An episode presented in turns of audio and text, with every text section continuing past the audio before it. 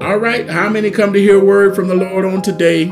We certainly thank God because we are in Revelation and we are dealing with um, the the destruction of the false church. Uh, Babylon is fallen. Amen. Certainly, this is by design of the Lord. Uh, Mystery Babylon. We're going to chapter 17. If you all remember, uh, we have gone through Revelation chronologically. Uh, and then uh, we got to chapter 16, and as God was pouring out those final uh, vials or bowls, um, Babylon came before him as a remembrance. My God. And then we went back to uh, chapter 13 to pick up and talk about this uh, great Babylon, the mystery Babylon. Amen. The false church, the false prophet. Amen. And certainly, and then we went into uh, chapter 14 where we saw a reaping of the earth. And just to recap, uh, we finished up in chapter 14, and hopefully everybody have your Bible and we're just going to go uh, back there, Revelation, the 14th chapter, and recap just a few things in there because we finished up uh, 14, Revelation 14, with a comparison of the 144 that was sealed uh, before God and were caught up before the throne, and those that followed the true Lamb, and those that followed the false Lamb. Amen. There was a big difference a big difference. Now we know that we follow uh, the true lamb that has the seven horns. Amen. But there is a false lamb that only has two. Amen. Uh, Jesus always is the lamb, the lamb that was slain before the foundation of the world. He was the one that was able to pull all the seven churches that's his perfect number. Pulled all the seven churches together. But then there was a false lamb that appeared. Amen. He looked like a lamb, uh, but he spake like a dragon. So there are two groups group that followed the true lamb with the seven horns, and then there was a group that followed the false lamb with only the two horns. Amen. So we made a comparison between the 144 that were sealed before God Amen. And certainly the ones that were deceived, that was part of the Babylonian system. And we'll explain that a little bit more.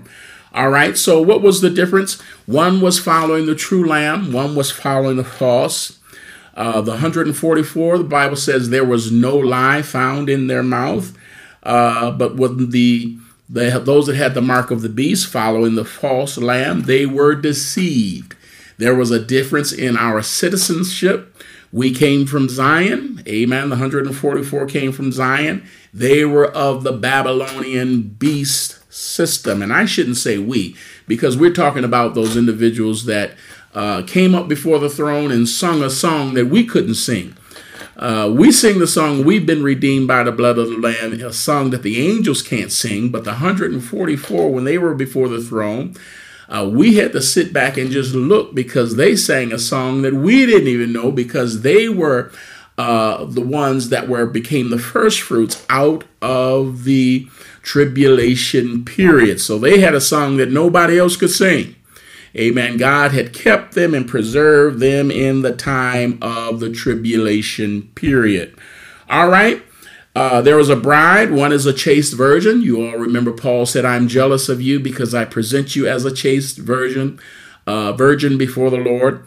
Uh, and there was another bride, but it's a harlot, a prostitute. All right. We worship the Father. Amen. We worship the Father, and then they worship the beast because it was the second one that caused uh, those that the the the um, the false church to worship the first beast, which is the governmental part. All right, you all remember that? We went through all of these scriptures. All right, we had the word of God, they had the word of Satan.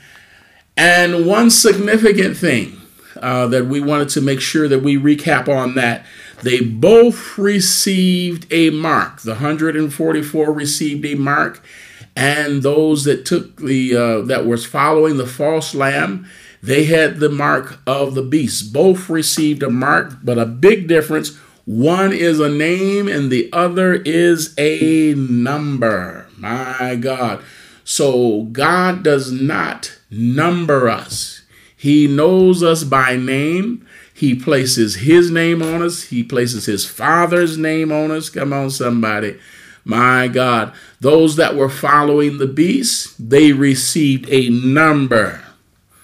My God, and a number by which they could buy, sell, and trade and, and worship the beast. And if they did not worship the beast, they were killed. Amen. So God does not number us, He puts His name on us. Prisoners have a prison number uh, slaves have a number and a value attached to them. Um, even in the system which we are in right now, uh, most times when you call up um, for customer service or you call it up about uh, your hospital about an appointment, the first thing they want to know the last four of your social or your customer number. It's a number system. God does not number us, put numbers on us. He puts his name Big difference, a big difference. And certainly, um, the last difference we know is that's a Babylonian system, and any Babylonian system is doomed. Amen. It is a fallen society. All right. We also studied what happens um, in a beast system, a Babylonian system, if you will.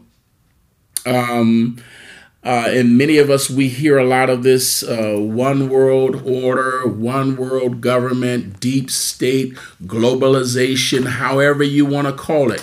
Amen. This Babylonian system that we're in now, uh, as I have said before, and I will continue to say, it's not like it's just going to pop into existence when the church is uh, pulled out. It's in existence right now, and it's a lot further along than you think if you would just open up your eyes and see it. My God. So um, it will uh, boil down to one supreme leader. We talked about uh, the advantages if uh, we were all chipped. Uh, we all had the mark. If we all had a chip uh, embedded in our skin, you know, uh, we wouldn't have no surprise heart attacks because your the chip will let you know and alert you know that you have a heart arrhythmia or you have a a, a, a murmur or uh, you're low on potassium or you know uh, you're in danger of of um, exert overexerting yourself. We'll know exactly where you are. Nothing can be stolen because the chip uh, is by um, the means by which you can buy, sell, and trade. There will be no uh, exchange. There'll be no black market. Uh, all of these things, you a terrorist would know right where they are, and they couldn't buy any guns, couldn't buy any explosives because they would be chipped. so, uh, but we ask the question. Uh, you know, it comes down to who would control all of this. Amen. Who would control it? And we know that that new world order is going to be controlled by one supreme leader. And as a matter of fact, we're already chipped, y'all. Amen. God placed his spirit in us. He knows who we are. He knows where we are. He knows what we need. Come on, somebody. Somebody say he walks with me. He talks with me. He lets me know that I'm his own. Yea, though I walk through the valley of the shadow of death, I don't have to fear no evil. Why? Because my supreme leader, he's with me. Come on, somebody. My God. Each and every one of us, he chipped us long time ago when we received his spirit, his mark upon us. He put his name upon us. All right, what else happens in a Babylonian system? Uh, idol worship. Come on, somebody. Uh, not only will uh, they not be worshiping God, they will be worshiping idols. Amen. It's a fallen empire. Any system that's built does that, that does not include God is a Babylonian system, and any system that's put together that does not recognize God is doomed from the very beginning. Babylonian system, uh, tribulation, uh, Daniel uh, was thrown in the lion's den, and Shadrach, Meshach, and Abednego were put into the fiery furnace. They also took the mark of the beast. Amen. What was another difference between the Babylonian system? Uh, what happens in a Babylonian system? It's the removal of God's name from everything. Shadrach, Meshach, and Abednego. Uh, that was not their given names. Those were names they were uh, changed. Their names were changed when they went into the Babylonian system. Amen. Um, their names was Hananiah, Mishael, and Azariah. Amen. Hananiah, Mishael, and Azariah. What was the problem? All of those names had God in them. All of those names had God in them. And they told them when you get into a Babylonian system, anything that bears the name of God has to go. Amen. Uh, Hananiah. Uh, Hananiah, that means grace, and Yah you all know Yah is God. All right. So what? God is grace. Azariah, uh, Azariah, um, um, helper, uh, and Yah. There's Yah again. That's God. God is my helper. Mishael. All right. Mishi, uh, who is like, and El. Uh, El is God. Who is like my God? All right. So in exile or in a Babylonian system, you have to take their name. Every everything that bears the name of God, God's name is stripped. Amen. Oh yeah, you know what? Last time we forgot about Daniel. Uh, you know, Daniel means um, um, what is it? What is it? God is my judge. God is my judge. You can look that up. You can Google it uh, Daniel means God is my judge, but they changed it to Belteshazzar. Belteshazzar, what does that mean? Baal, it, Baal is God. And if you run that back, that's Satan. That means Satan is God. We left him out uh, last time we went through that. So you have to take everything that bears the name of God it's removed. It's removed. You all remember Alex Haley, uh, Roots, uh, Ben Vereen. I think it was the actor. Uh, they gave him the name of Toby, and he wanted to keep his his original name, Kunta Kinte, Kunta Kinte, and they beat him, beat him, beat him. What's your name? Kunta Kinte uh, beat him, beat him, beat him. What's your name? Uh, Kunta Kinte. Uh, but they beat him, beat him, beat him, and finally he had to accept Toby. He didn't want that slave name. Uh, but that's what happens when you're in a Babylonian system. And which, and when I say that we're in a Babylonian system now, uh, is because it's it's a blooming Babylonian system because what have we done? We've taken prayer out of our school. Uh, we don't want it in the Senate. We don't want it in Congress. A lot of uh, even churches are satanic, worshiping churches. They've taken prayer even out of the church. Know, somebody, my God, many of us have taken him out of our home. Amen. So that's what happens in a Babylonian system uh, God is removed. Amen. And certainly, uh, we know, and it's it's interesting how uh, Belteshazzar, Daniel, they name them those different names, um, Shadrach, Meshach, and Abednego. Yet God preserved them. God kept kept them, and we talk about uh, how we are the fresh water, the fresh fish in salt water. Amen. Uh, a fresh fish in salt water if you catch him and uh, skin him and, and, cook him. If you want a little salt, you're going to have to sprinkle some salt on it.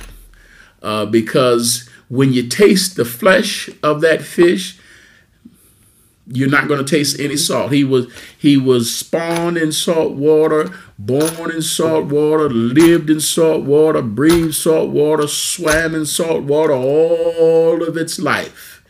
But it's been perfectly preserved. Come on, somebody. My God, don't nobody do that but God.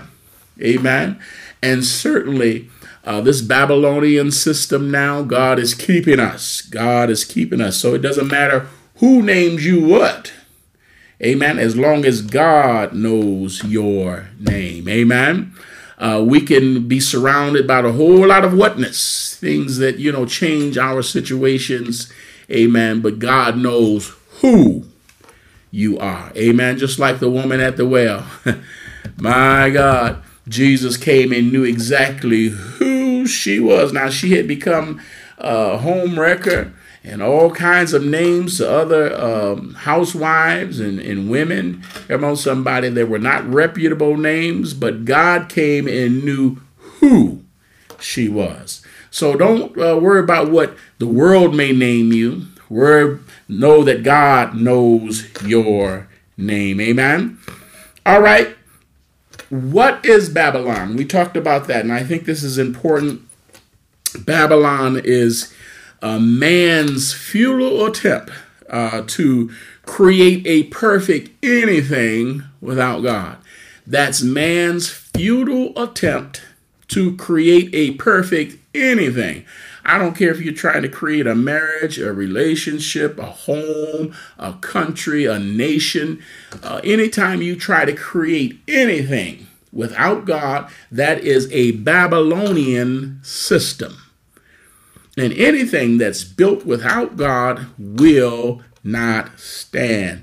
It is doomed from the very beginning. Amen. All right. So we went to Revelation 16. The vials were being poured out. We went to Revelation 13. We went to 14. There was a reaping of the earth, and we've given a recap of that. Uh, we also have been to 15. All right, 15 and 1. Everybody ought to have that. have your Bibles, and you can read that with me. We've been through this. This was pouring out of the seven plagues. It says, And I saw another sign, 15 and 1, in heaven, great and marvelous, seven angels having the seven last plagues for in them is filled up with the wrath of God. Those were the seven last plagues that were being poured out, the wrath of God that was being poured out upon uh, men. And then if we look in chapter 16 and 17, we've been through this chapter.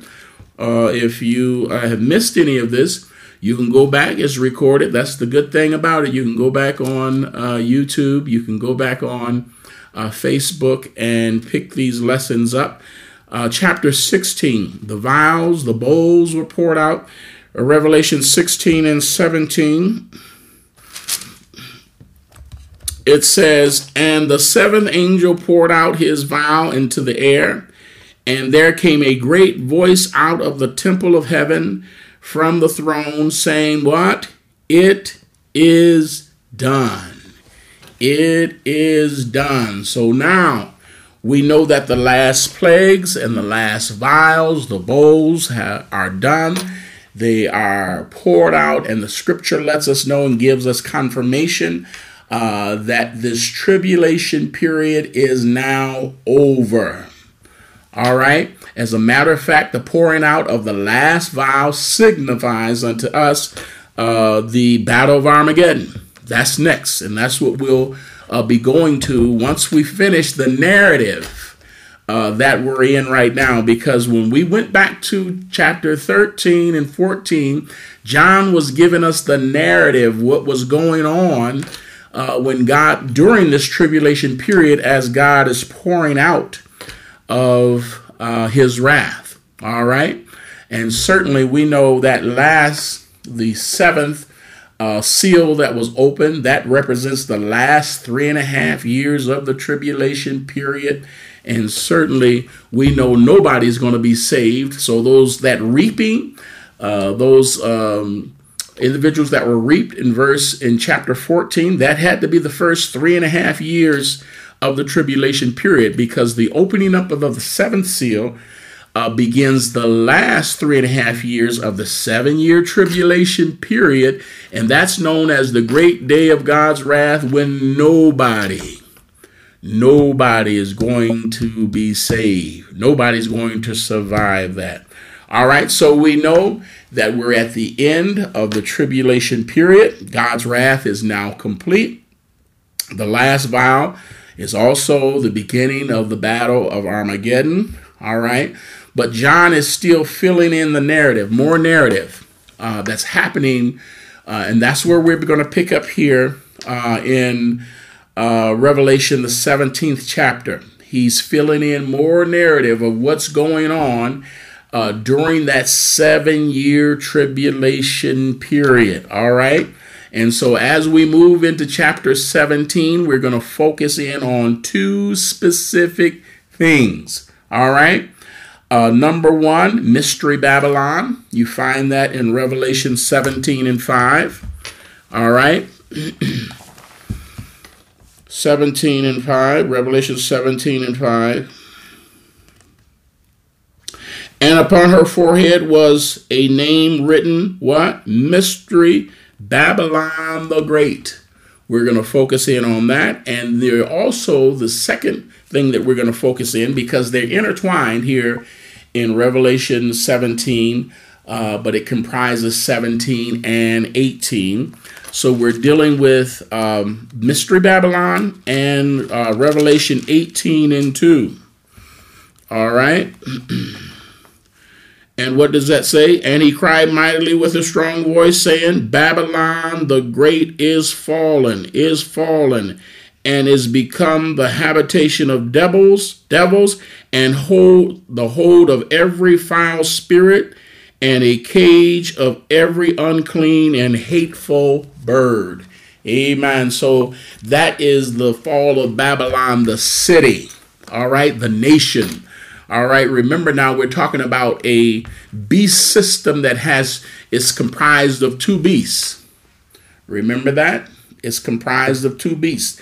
Uh, they're coming together, but they're both combined, but they're both known as Babylon. Amen. Uh, the false prophet is the um, the spiritual side of it that gets all the people to worship the Antichrist, which is the first beast. Amen.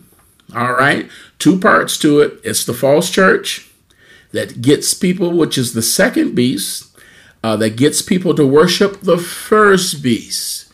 All of this we've been through, and hopefully everybody's getting a grasp. And I want to make it plain, and I want to make sure everybody's on the same page. And if you didn't catch that, you need to go back. You need to go back and, and pick it up because I want to uh, explain this as we're going through and everybody understand uh, where we are and what's getting ready to happen. All right, so they're combined. Um, the false prophet gets the people to worship the antichrist, the religious. It's the religious system component of it.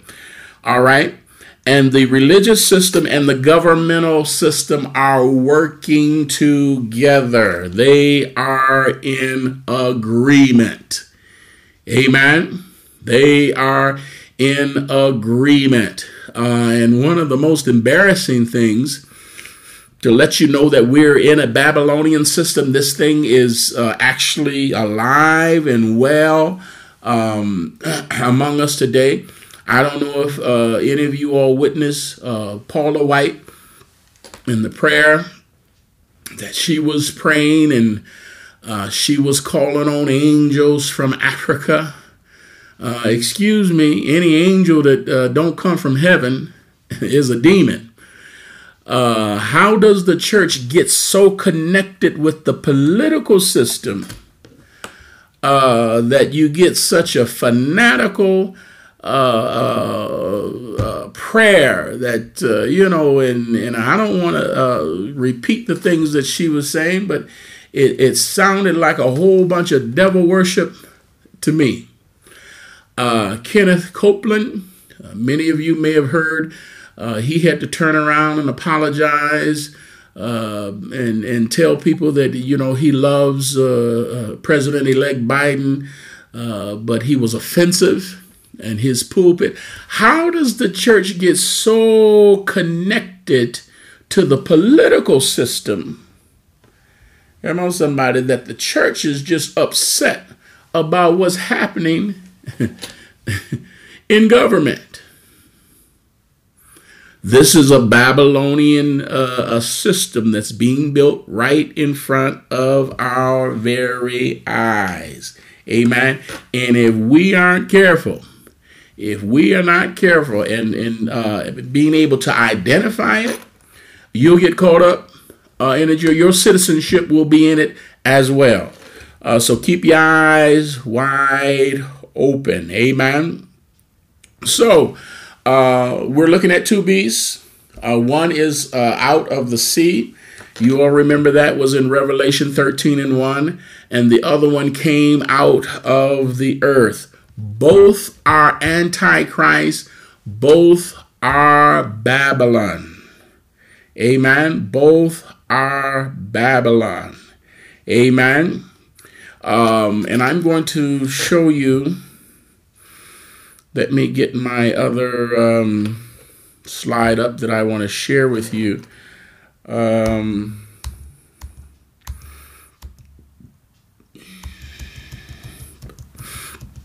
I had a, a picture of many artists depict what John saw, and certainly I'll share with you. Um, and if you do a Google of, um, if you do a Google of John's vision of the false church, you see uh, the governmental system is the beast, uh, but the the church uh, is riding on top, riding on top. Uh, the religious system is riding on the governmental portion of it. Amen. Uh, and that's just a, a, picture. And if you do a, a Google of uh, John's view of the false church, uh, you'll get a lot of other pictures, but it's a woman standing on some type of a beast. All right, because the church is represented by a woman. Amen. All right. So so we're picking up that narrative. What's going on? What's happening during this period? Uh, just before we go into the Babylonian, the uh, battle of Armageddon. All right. So, uh, Revelation 17, we're dealing with the mystery, the mystery of Babylon. Um, uh, she is a prostitute, she is a woman. And certainly we know uh, prostitutes, the relationship, you pay her for her services. Amen. There's no commitment there, there's no love there. Amen. And then when we go to Revelation 18, we will be dealing with the nation of Babylon or the governmental portion of Babylon. All right. Both of them, both of them. They are Babylon. Now, let me give you, I want to show you another uh, slide. And this one we have seen before. But I just want to remind you of what we're dealing with. Uh, many of us, we saw this uh, picture. Uh, let me get out of the way. I don't know if I'm going to be able to get out of the way totally in this picture, but um, I'm trying to get rid of my lower thirds here so you can see. Uh, there we go. All right. We see Babylon Empire. If you look to the right of this statue, this is Daniel's uh, dream. Uh, the Babylonian Empire uh, followed by the uh, Persian Empire, followed by the Grecian Empire. Alexander the Great came and conquered Persia. And then we have the Roman Empire came and conquered the Grecian Empire. And then we're going to have the revived, all right, the revived Roman Empire. Uh, that's going to be the last Babylonian empire uh, that God is going to destroy. But what I want you, and if you look down at the bottom, it is in green. It says um, we are approximately. Let me see what it says. Let me get it up on my screen. Um, it says approximately where we are today. We're right at the bottom where the feet. Uh, that is the uh, feet is the revived Roman Empire. The ten toes are the ten kingdoms uh, that would be part of that, uh, the leaders that will be part of that revived Roman Empire. And if you notice, all of that is standing on a rock. The Ancient of Time, that is Christ. The Ancient of Days is going to come and put an end uh, to that tribulation period. But what I want to emphasize and let you all know is uh, those empires that are off uh, to the right the Babylonian Empire, the Persian Empire, the Grecian Empire, the Roman Empire, the revived Roman Empire they're all Babylon. They're all Babylon. Remember what Babylon is. That's an attempt to create an empire, a nation, a country, or anything without God. And anything that's created without God is doomed from the very beginning. So they are all, they are all Babylon. And that's what I'm trying to get us uh, to understand on uh, tonight. All right. Let me see if I can get my um, get my lower thirds back. So I'll be looking professional here. All right, there we go.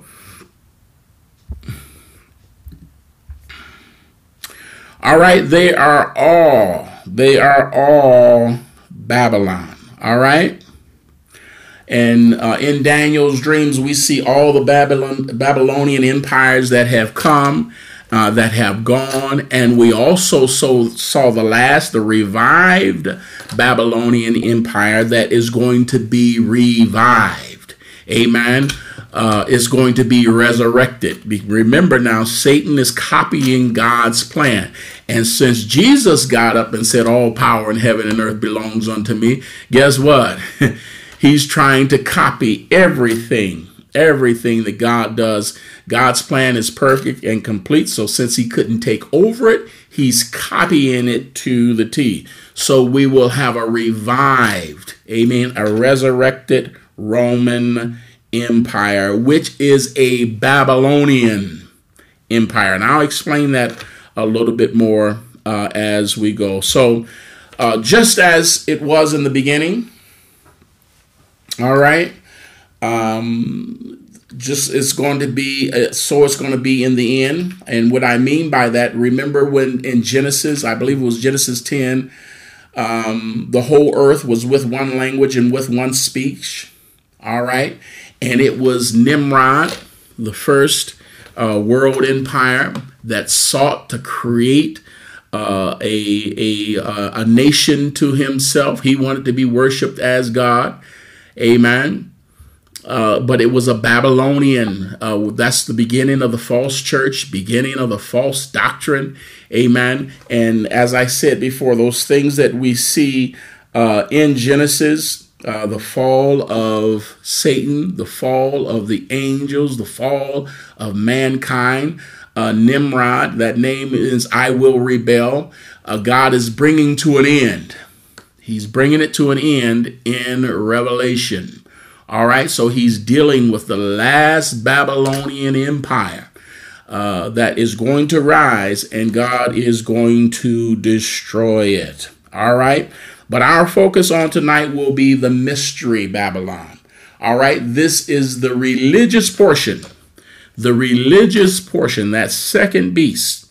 All right, we're going to deal with that in chapter 17. All right, and there is some overlap uh, in 17 with 17 and 18 because Uh, you're going to see some of the religious portion and you're going to see some of the governmental portion, but we're going to keep our focus in on the false church. That's what we want to keep our eyes on and deal with and dissect on tonight. So, this deals with the religious system. Uh, chapter 18 deals with the destruction of final Babylon. Uh, that's the governmental portion of this false Babylonian system. Amen. The uh, the church is riding on top of the governmental piece. All right. So let's study Babylon, this last false church, and um, let's go to Revelation 17. That was all to set us up for what we're about to read on tonight. Hopefully, we'll have enough time to get through this. We all know that there's going to be a false church. Amen. That's what Mystery Babylon is. It is the false prophet, it is the false church.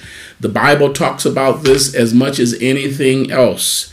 All right. All churches are not created equal. this is what we're dealing with right now a false church. It looks like a lamb, right? it looks like a lamb, but it speaks like a dragon, all right? All churches that say they are Christian are not. I know we want them to be, but the, the plain and simple truth, it's not the case. Amen. Um, all people that say they're Christian are not. We got a whole lot of people claiming to be Christian today. My goodness. Uh, Paula White, she calls herself Christian, but that prayer looked like she was calling on something demonic. That was not Christ like. And and this and the reason I'm not picking on her, this is our live example. I've often said in Bible class, you can read your Bible and look at the news and you see it coming to pass. We are living this right now. My God. We see individuals that would prefer one supreme leader. You wouldn't think one man would have as much influence uh, that he does. Uh, they're almost like they crave, they want uh, uh, one supreme leader that they'll bow down to. He'll tell you as many lies. You know, we're at a time now you can sell a lie, but you can't give away the truth. We're in it. We're we're living this right now. These these scriptures are jumping off the page at us, and hopefully you're not spiritually uh, dull minded that you don't understand and see the day and time in which we live. It's time to wake up, church. It is time to wake up. So, all people that say they're Christian, they're not. All right. Um, this is the church that looks like a lamb. That you'll find that Revelation 13 and 11. That second beast, it looks like a lamb, but it speaks like a dragon. They think they're following Jesus but they're worshiping Satan. Amen. Uh, this is a false church. It is a false Christian system. All right. And actually, uh, if you're on your spiritual P's and Q's, it's easy to identify. I mean, if you're just one of those religious people uh, that say, oh, yeah, well, they say they're uh, Christian and that's good enough for me well, you're going to get caught up in a false Babylonian system. Amen. Uh, this is what uh, Jesus was talking about. See that no man deceive you. All right. When shall these things be? Come on, somebody. The sign of thy coming and the end of the world. What did he say? See that no man deceive you. Matthew 24, 25, the Olivet Discourse. Come on, somebody. Deception was the number one thing, and we've been talking about that almost maybe uh, a year. See that no man deceive you. If you're just going to let somebody tell you they're Christian, you're going to be deceived. Somebody said you'll know a tree by what? Its fruit. Watch them, see what they do. Action speaks a whole lot more than just words, all right? So if they just say they're Christian and that's okay, that's not good enough. Amen. Uh, the true church must belong to Jesus Christ and they must follow the true Lamb. He said, Upon this rock, I'm going to build my church. That's where he stood on Mount Hermon. Those angels that had fallen from heaven, they landed there. And he told Satan, You'll never get your hands on my bride.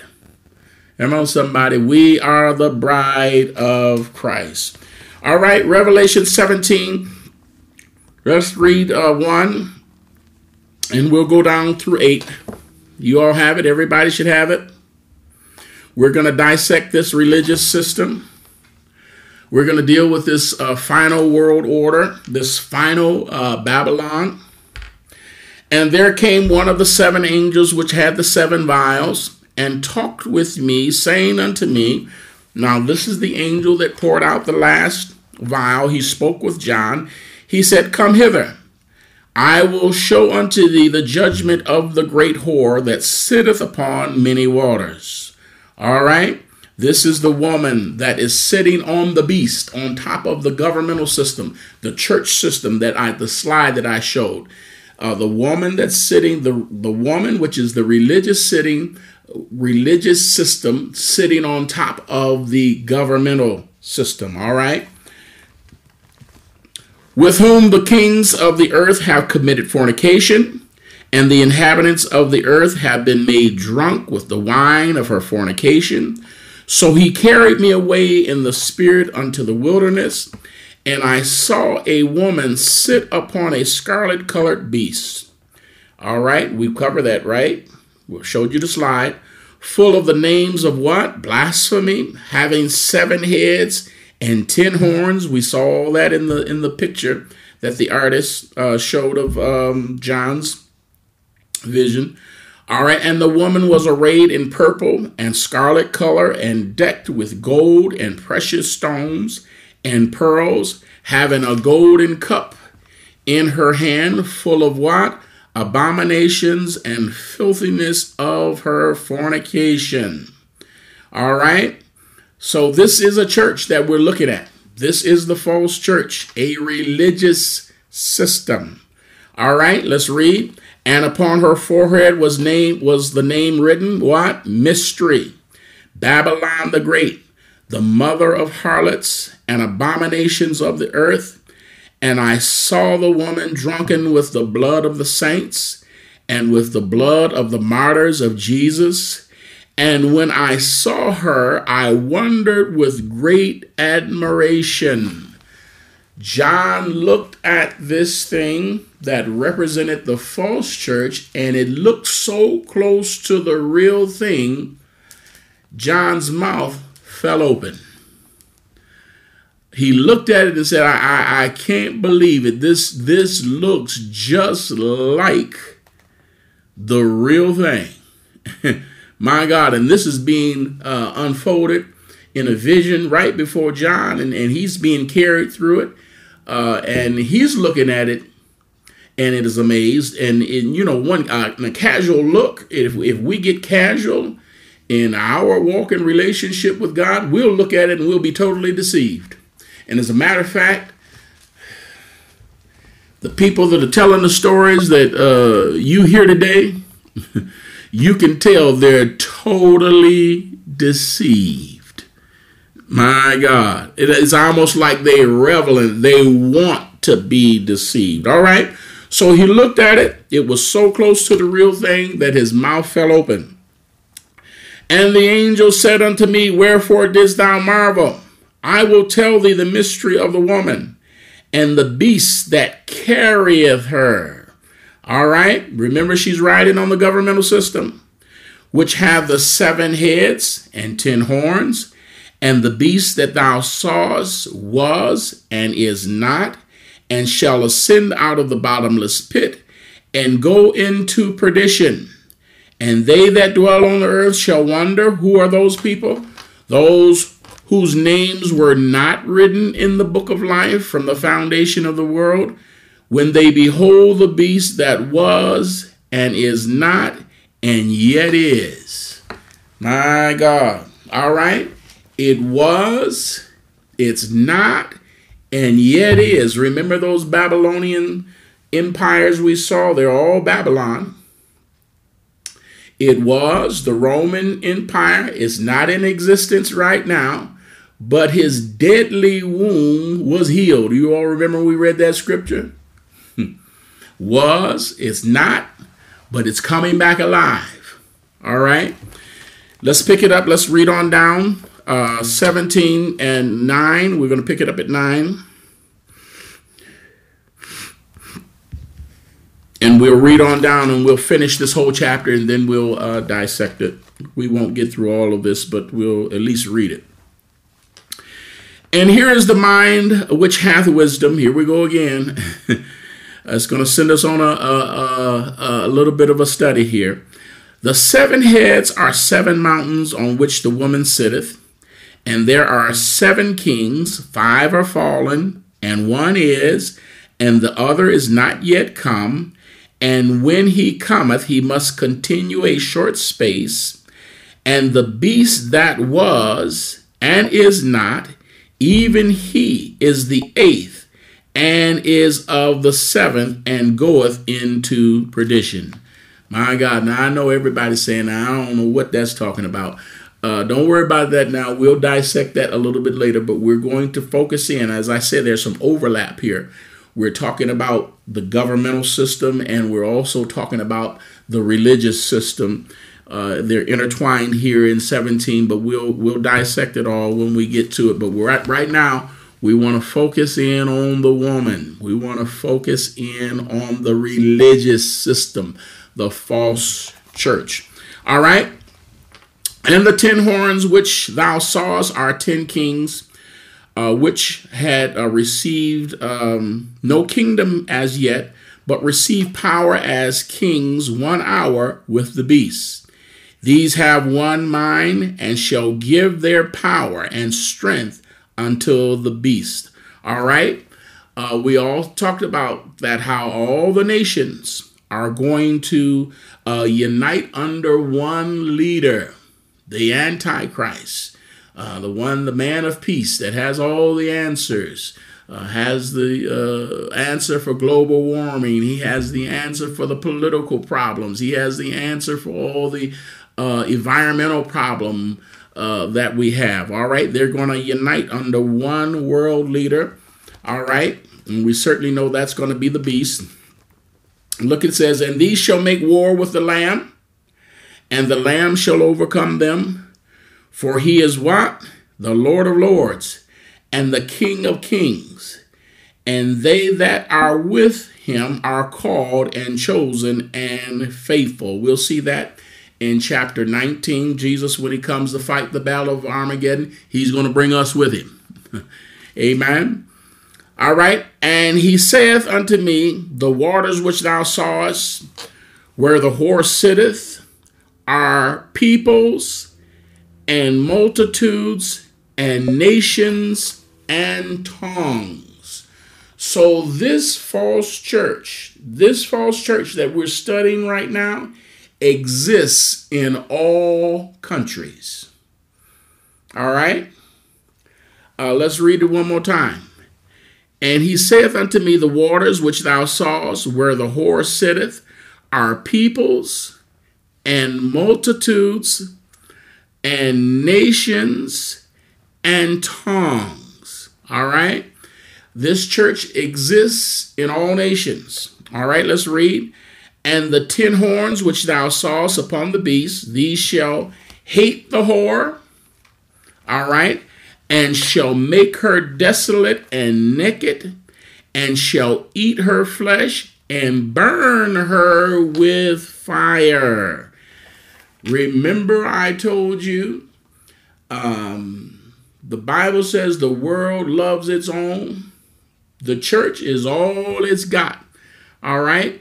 But this first beast, the governmental system, is going to destroy the religious system.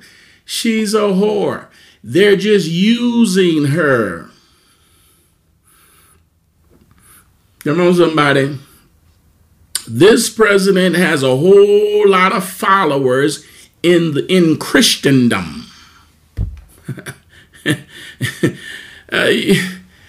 that man can't be no more near nothing like a Christian. He'd have cared nothing about Christians, know nothing about the Bible. He's just using them. Uh, anybody seeing this Bible? These scriptures jump up at you. The church is just being used by the political, the governmental system. All right. So um, the ten horns which thou sawest upon the beast, these uh, shall hate the whore, and shall make her desolate and naked, and shall eat her flesh and burn her with fire. All right, isn't that the normal relationship that you have with a prostitute? Uh, you're just using her for what you need, what you want. There's no love there. Uh, after they get done using uh, the religious system, it's going to be utterly destroyed by the governmental system. All right, look what it says. For God hath put in their hearts to fulfill his will. This is God's will. Uh, and uh, to agree and give their kingdom unto the beast until the word of God shall be fulfilled. And the woman which thou sawest is the great city uh, which reigneth over the kings of the earth. Amen. So this church that we're studying, it's also a city.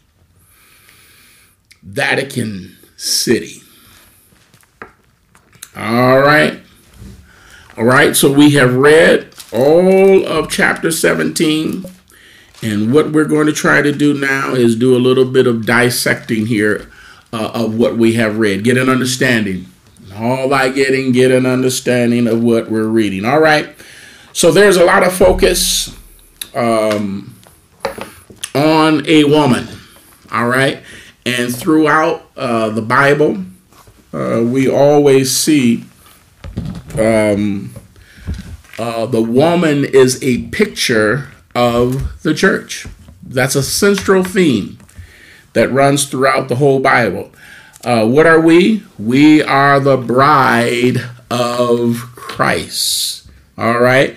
And just as in any women, uh, there's good women and there's bad women. There's good churches and there's bad churches. All right. Uh, there are some that started out good and they ended up bad. Uh, there are some that are all out corrupt. As I say, there are churches that are, uh, their total commitment is to satanic worship. All right. So the Bible always uh, uses the woman as a picture, a picture of the church. All right. So in the Bible, we have the tale of two cities, and we're going back now uh, to. Um, Genesis, and I, I want to paint a picture here because, uh, as I said, uh, God and in, uh, you can actually look at Genesis and come up with an outline of Revelation. If you go back, go backward in Genesis, beginning at chapter 11 and 10, 9, 8, 7, you can see where uh, it's an actually an outline of uh, Revelation. Amen. you see the beginning of um, Satan. All right. And in Revelation, you see the end of Satan. So he's dealing with the fall of Lucifer. He's dealing with the fall of the angels. He's dealing with the fall of mankind and bringing it to an end, a conclusion in Revelation. All right. So from the beginning, we see uh, the tale of two cities. We see Jerusalem. uh, by with uh, the priest of God of the Most High, uh, Melchizedek. Amen. Uh, in Genesis uh, 14 and 8. And then we have Babylon. All right. Two cities. We have Jerusalem, uh, Melchizedek, and we have Babylon. What was that? That was a false religion, a false doctrine. Nimrod. I will rebel. All right. What happened in Genesis? They were all of the same language and all of the same speech. All right. They went about to build a tower. Oh, you know what? The other thing is, we don't, a lot of times, we don't um, pay attention to that. They built a city and a tower. That's that's key. Two parts to it. Remember now, that's the beginning. That's the beginning of Babylon. We're dealing with the final Babylon. They both have two parts. All right. They built a city and a tower. All right. But they did not want or include God. All right. We're going to make a name for ourselves. Go back and read it. Uh, they built the tower, which was, was the religious system, and they built the city, which was the governmental system. All right, so we're dealing with two cities here. All right, this is the final Babylon, and they both have both a religious and a governmental piece to them. All right. The Bible also talks about uh, women in the Bible. Uh, Paul, he said, I'm jealous of you. We've read that scripture because I present you as a chaste virgin unto God. Amen. Uh, we are the bride of Christ. Amen. But then there's another one, which is a prostitute. Amen. She's a harlot. Amen. That is the bride of Satan. All right. Now let's go to uh, Zechariah, the sixth chapter.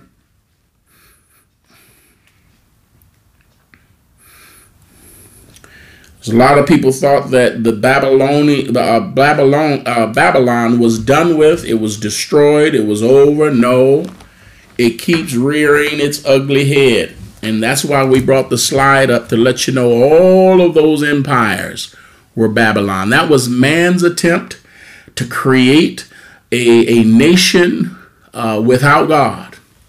And as I said, they were all doomed. All right. Zechariah, the angel came and spoke with him and had to, to wake him up. Zechariah 5.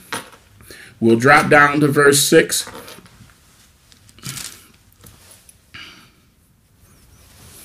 What did he say? And I said, What is it? The angel woke him up, and he said, This is an ephah that goeth forth. He said, Moreover, this is their resemblance through all the earth. And behold, there was lifted upon a talent of lead, and this is a woman that sitteth in the midst of the ephah.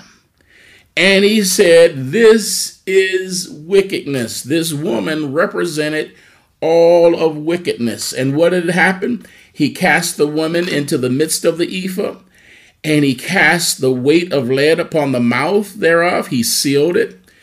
Then uh, lifted up mine eyes, and I looked, and behold, there came out two women, and the wind was in their wings, and for they had wings like the wings of a stork, and they lifted up the ephah between the earth and the heaven. And I said to the angel that talked with me, Whether do thou bear the ephah? What are you going to do with the ephah, this thing that represents wickedness? And he said unto me, To build it a house in the land of what? Shinar. What is Shinar? Babylon. All right. I'm going to take it to Babylon, and it shall be established and set there upon her own base.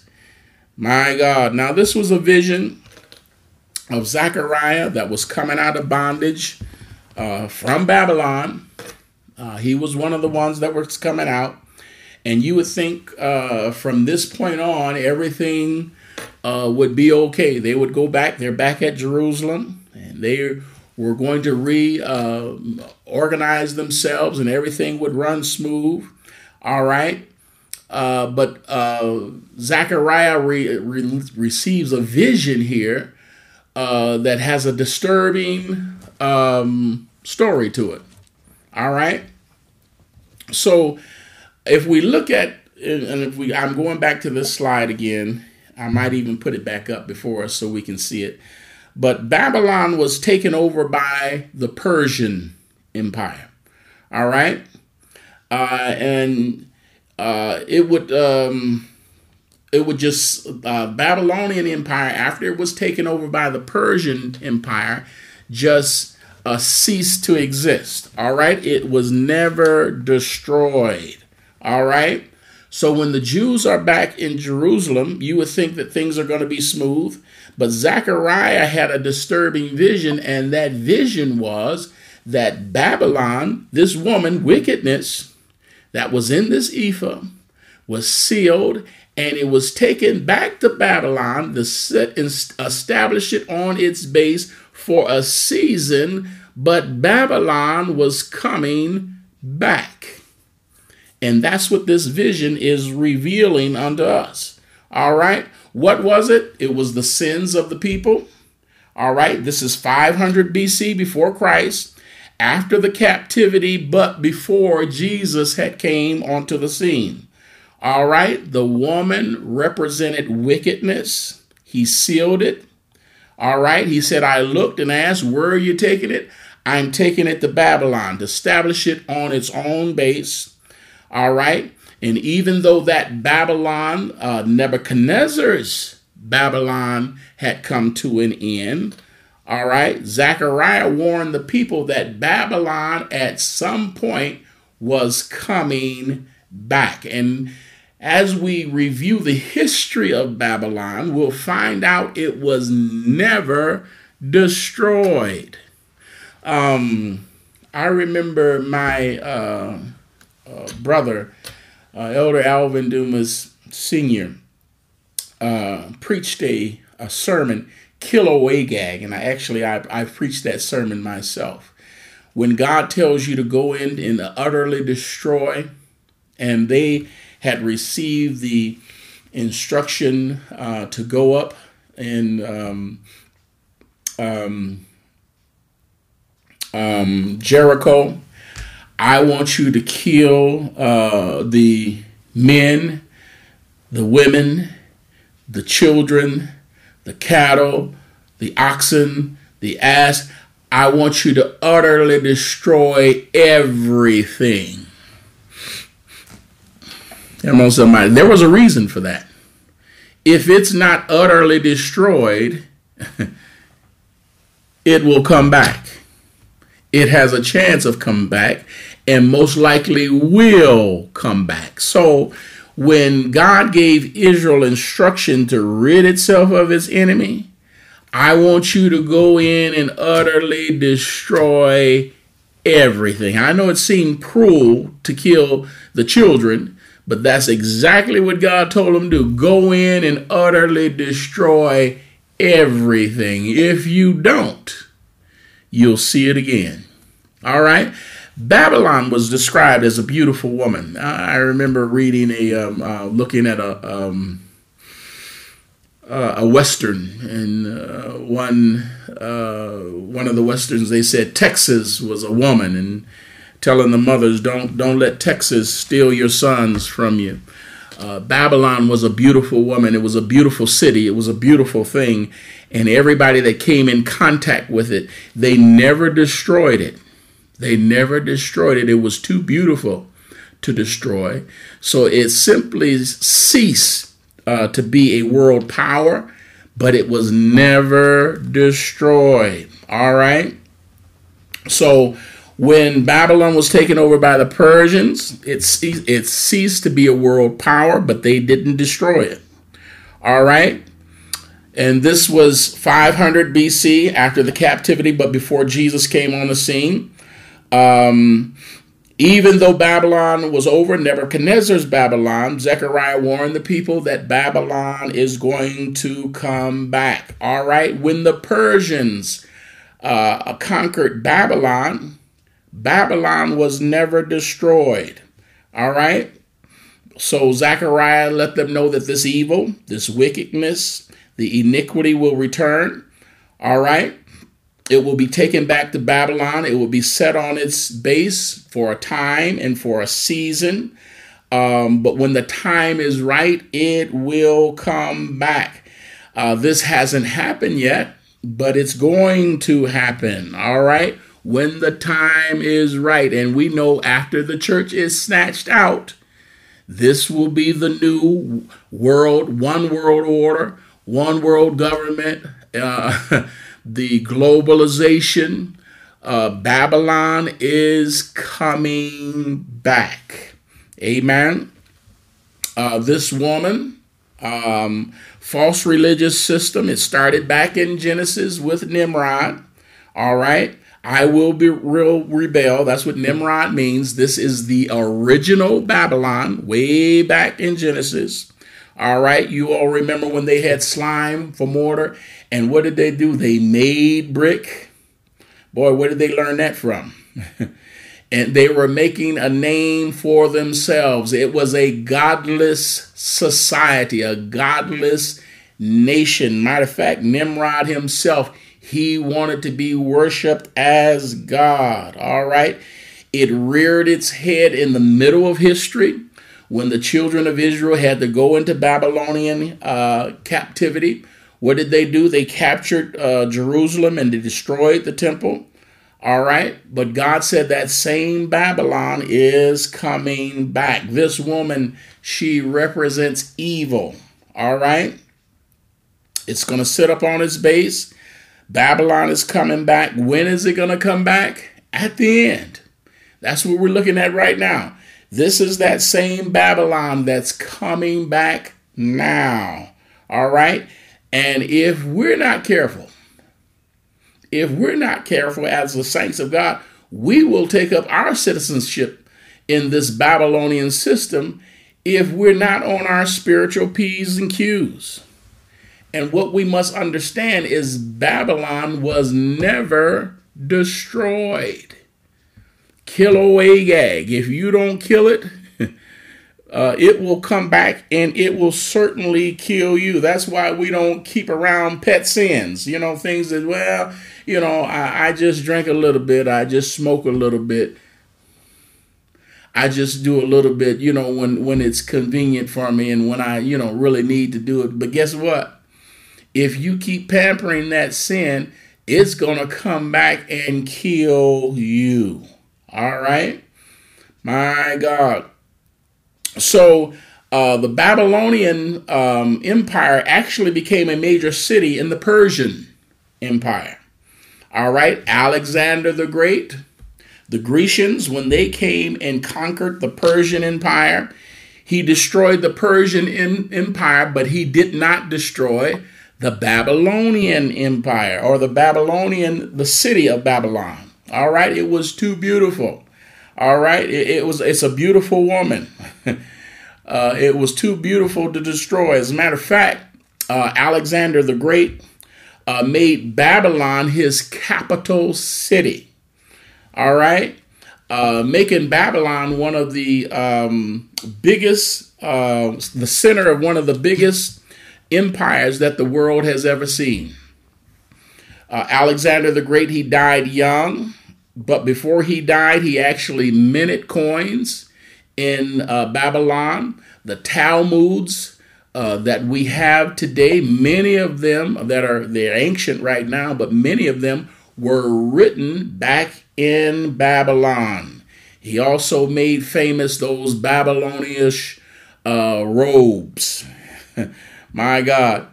All right, so when the Roman Empire conquered the Grecian Empire, they did not destroy Babylon. Even 500 years after Christ, Babylon still existed. All right? It still existed. Babylon never went away, it just ceased to be a world power. All right? Now, let's remember what Babylon is. That's man's attempt to build a more perfect union or a nation uh, without God. All right, it had its beginning, it reared its head in the middle when the children of Egypt had to go into Babylonian captivity. And guess what? It's going to rear its head in the end. And this is what God is dealing with the final destruction and dismantling of Babylon. It will come to an end, a conclusion, a conclusion in Revelation. All right. So it is a woman. It is a religious system that started way back um, in Genesis. It looks Christian, but it's not. It is not. All right. Um, it was a system where man could achieve what he wanted to do without taking into account what God wanted him to do. And as a matter of fact, uh, there are a lot of Christians uh, today that have that mindset. You know, God is just a means to an end. Um, you know, uh, I'm going to take advantage of church. I'm going to come to church and I'm around the church, but, you know, I'm not here to fulfill what God wants me to do. I'm here to use the church to let the church help me fulfill and do what I want to do. So God just becomes a means to an end. That's Babylonian thinking. Anything that you attempt to do and don't include God, it's doomed from the very beginning. My God. All right. It's a Babylonian system, but it's described as a woman, uh, someone who commits adultery, someone that is a prostitute. Uh, and, but what does that mean spiritually? Amen. What, what you know when we talk about um, um, in Revelation 17, this this woman that's a prostitute uh, and commits fornication. We know what that means um, uh, uh, physically, but what does that mean spiritually? And God uses this phrase throughout the Bible. Adulteress Amen. In the Old Testament and in the New Testament. As a matter of fact, let's go to James. Oh boy. Let's go to James, the fourth chapter. And we want to read verses 1 through 4 you all have it. Say amen. What does James say? Uh, from whence come wars and fighting among you? Come they not hence even of your uh, lusts uh, that war in your members? You lust and you have not. You kill and you desire to have and cannot obtain. Ye fight and war, yet you have not because you ask not. Ye ask and receive not because you ask amiss that you may consume it upon your lust. What does he say? You adulterers and adulteresses, know ye not that the friendship with the world is enmity with God? Whosoever therefore will be a friend of the world is the enemy of God. So, what does uh, James let us know? instead of behaving like the bride of Christ, you all are behaving just like adulteresses. Remember somebody? Well, what's the difference? There's a big difference. one is from heaven and another one is from hell. One is the bride of Christ, the other is a prostitute. All right, the difference between the true church and the harlot of Satan. There's a big difference. Amen. So spiritually, we can become adulter, adulterers or adulteresses. Amen. My God. And that's what we need to understand. Amen. It's just like instead of being uh, married to Christ, Paul said, I I'm jealous over you because I present you as a chaste virgin before the Lord. That's just like, well, I'm just going to marry who I want to marry. Well, you can do that, but you probably uh, you're going to ruin your life. My God, if you marry the wrong person, and there's a whole lot of people will let you know. Uh, if I knew now, uh, then what I know now, I would have ran the other way. Come on, somebody. Uh, it's just like, you know, belonging to God's church and belonging to another church. What did, what did he say? He said, I'm married unto you. We're married to him. We are the bride of Christ. Amen. You know, a lot of times people, uh, they belong, you know, they're just religious and uh, they go to the church that's closest to them. You know, they, they may just pick a church because it's down the street and on the corner. Uh, don't go to the church that's closest to you. Go to the church that's closest to God. You know, that's what happens when people just become religious and they don't know who Jesus is. There is a big difference a big difference. There is a false church, and it is uh, a harlot of Satan. All right, all right. Um, let me see. We might have a. Let me see. Let's Let's do uh, another scripture here, and hopefully we can get this thought before us. All right, does does God like prostitutes? That's another theme that uh, goes throughout the Bible.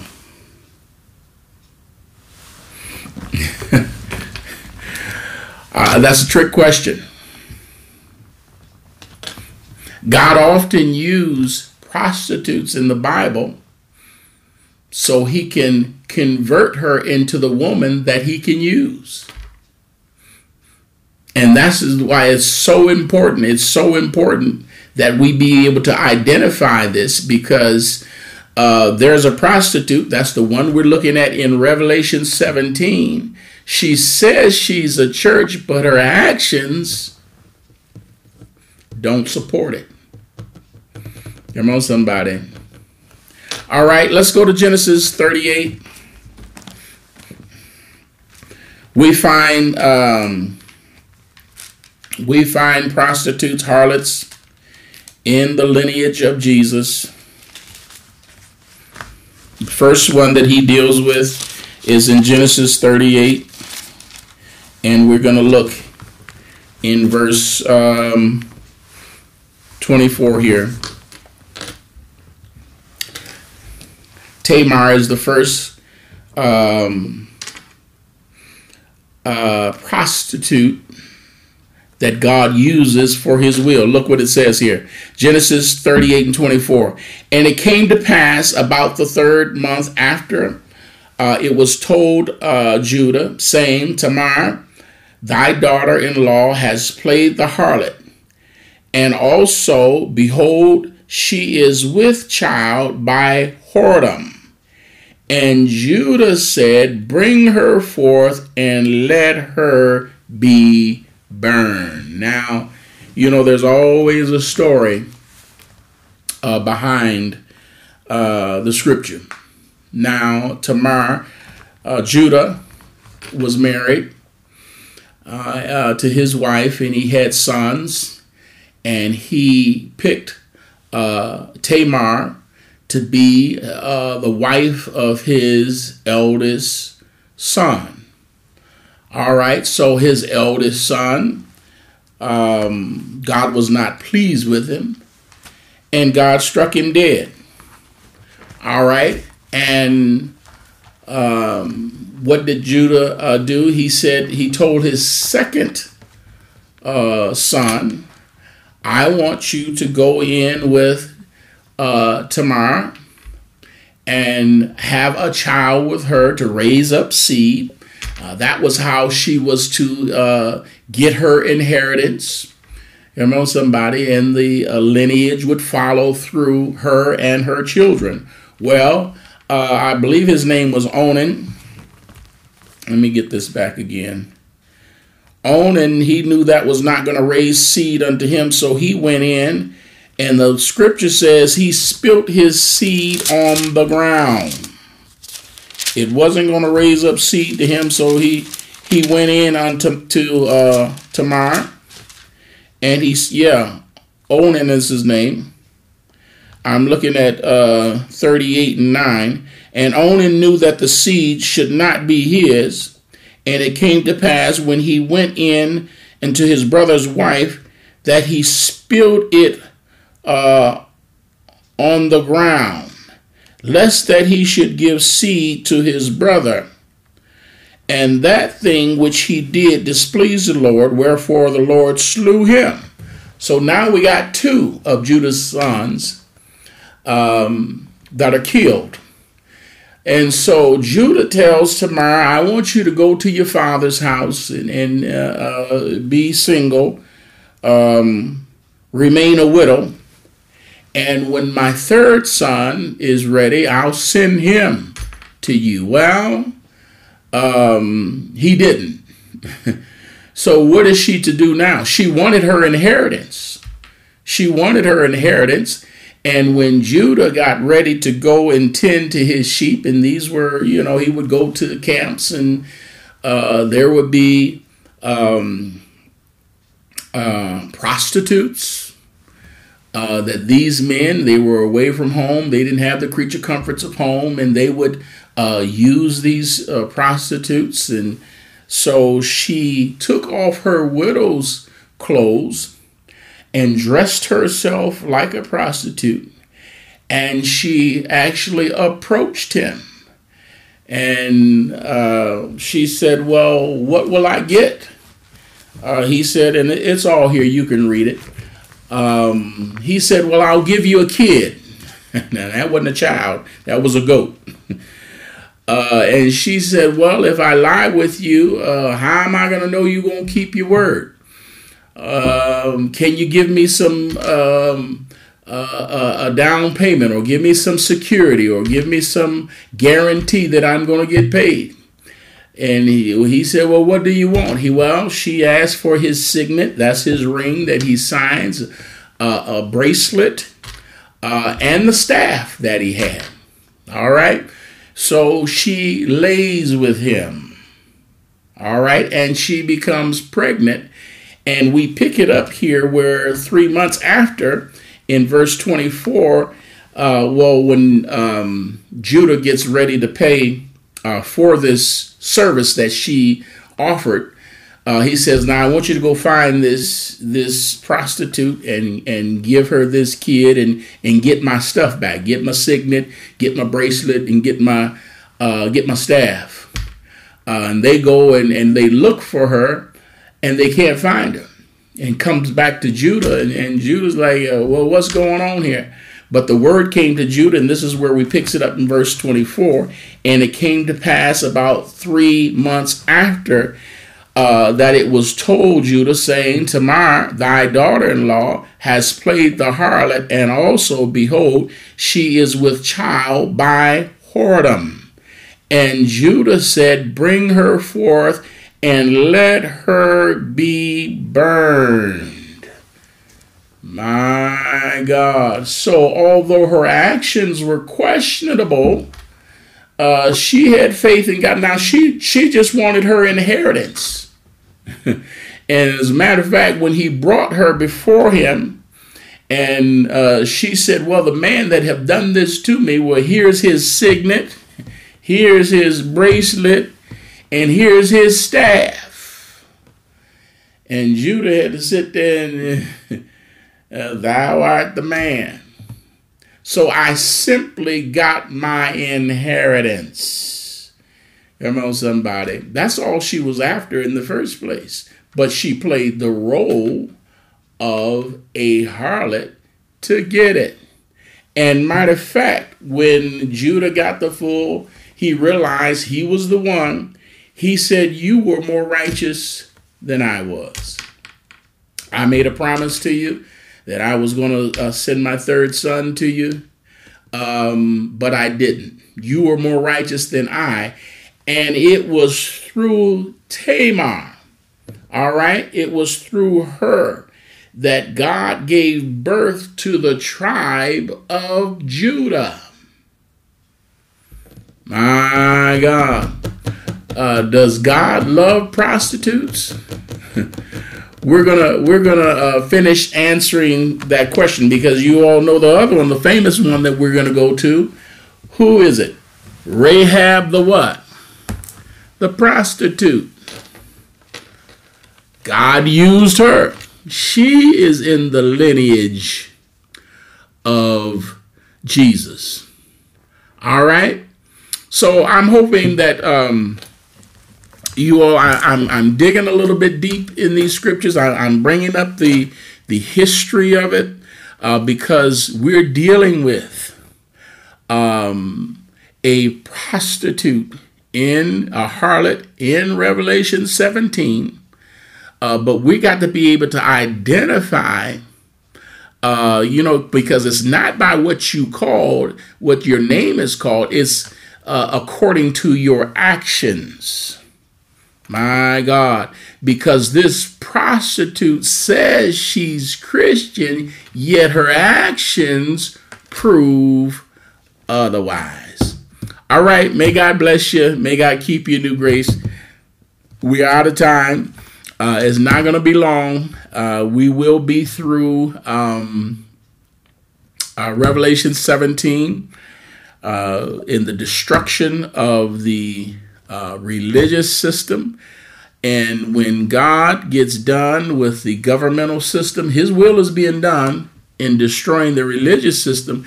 God is going to turn around and put a final end, a final end to uh, this false Babylonian system. He's going to bring it to a conclusion.